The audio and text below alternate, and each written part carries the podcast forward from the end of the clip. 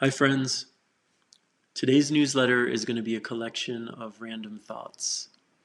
But before I dive in, I want to make you aware of a new workshop I'm offering on Saturday, June 25th, called Coming Home to Yourself. I'm calling it a self discovery and self love workshop.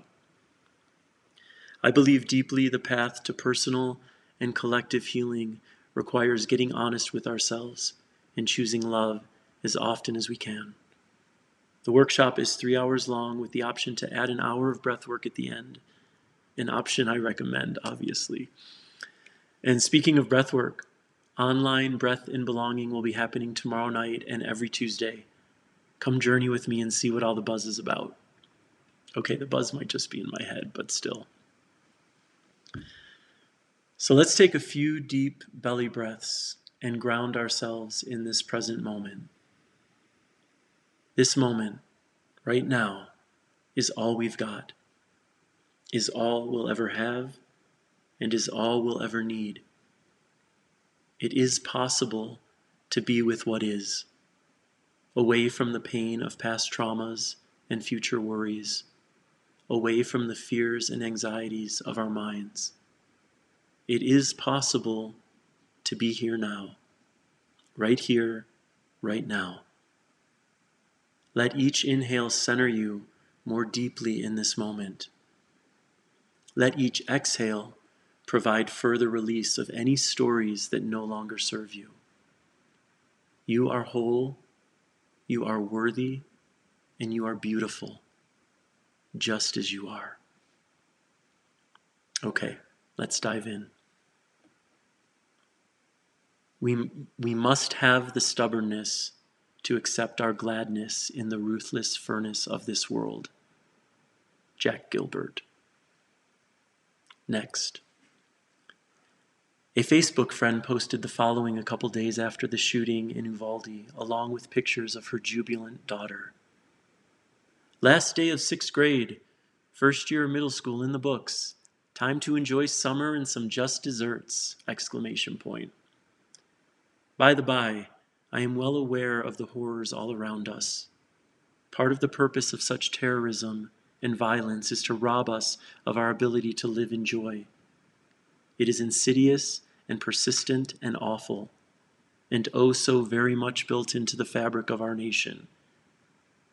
In the face of constant horrors, it must be remembered that joy and celebration are necessary and revolutionary acts. My girl made it through sixth grade and she loved it. Damn straight, I'm celebrating that. End of quote. Yes, yes, yes. Damn straight indeed. I started writing about the shooting and guns and the overwhelming violence in our country and world. And then I stopped. I don't have anything new to share. Is there a person on the planet who's aware of Uvalde whose heart didn't break when hearing about it? I don't think so.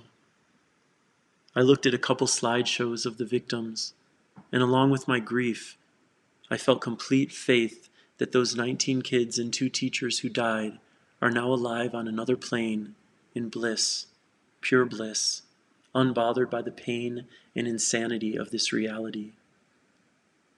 It doesn't lessen the horror of what transpired, but it does bring to the despair a certain degree of peace, knowing those sweet kids are beyond any suffering now. Next, my deep gratitude to everyone courageous enough to look at themselves honestly and take responsibility for the ways in which their words and actions contribute to the violence, division, and insanity in this world. And who, as often and as honestly as possible, return to compassion and love for themselves and everyone else too.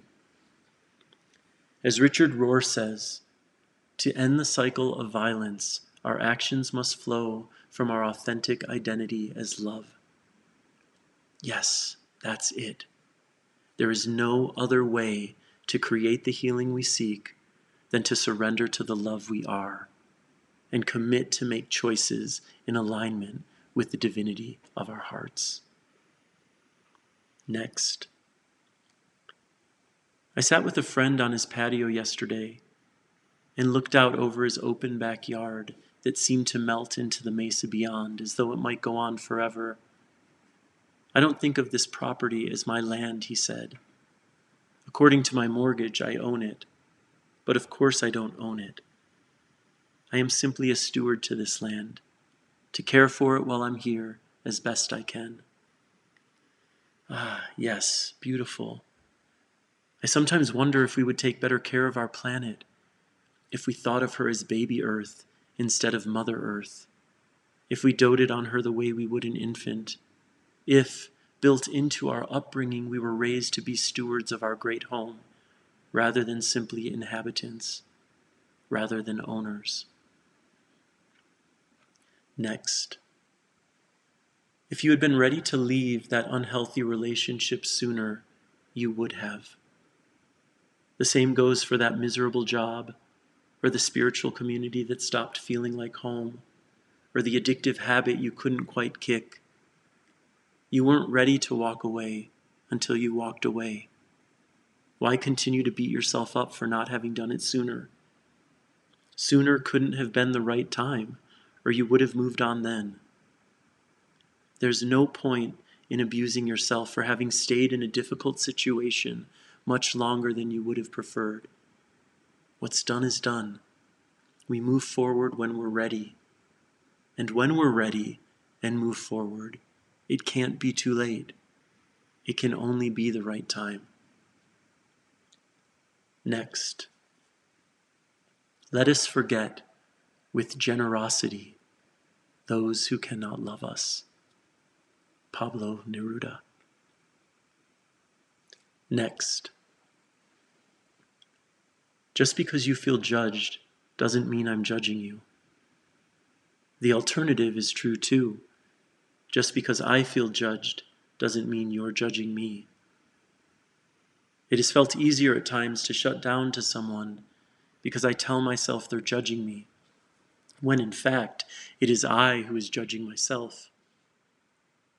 Whatever they said may have triggered me to feel insecure, which may not have been their intention at all. But that insecurity is mine to own, and, should I choose to, mine to investigate and work at healing. I see my triggers as an opportunity to blame or to grow. I haven't served myself with blame. I will continue to work at choosing growth as often and as honestly as possible. And sometimes others are judging me and I feel triggered, and the same opportunity presents itself. Do I want to get lost in blame or get found in taking responsibility for my responses and growing from them? There's always a choice. Next. Lastly, I'd like to share some words I've shared here before, but I'm feeling them deeply right now, and they always serve as a good reminder. What if you just let yourself be? Really let yourself be when you're feeling spiteful or rejected, afraid or insecure? What if you chose not to judge yourself for any of it? Just let yourself be. When you're not showing up how you'd like to, when you've disappointed yourself or others, what if, rather than berating and shaming yourself, you let yourself be? What if you decided there's no need to make your reality harder by always having a disapproving opinion of it. There's no need, not ever, to beat yourself up and tear yourself down. What if, instead, with fierce commitment and a willingness to love all of you, you just let yourself be? Thank you for being here. It brings me great joy to be able to connect with you in this way. Wishing you deep peace and big love always.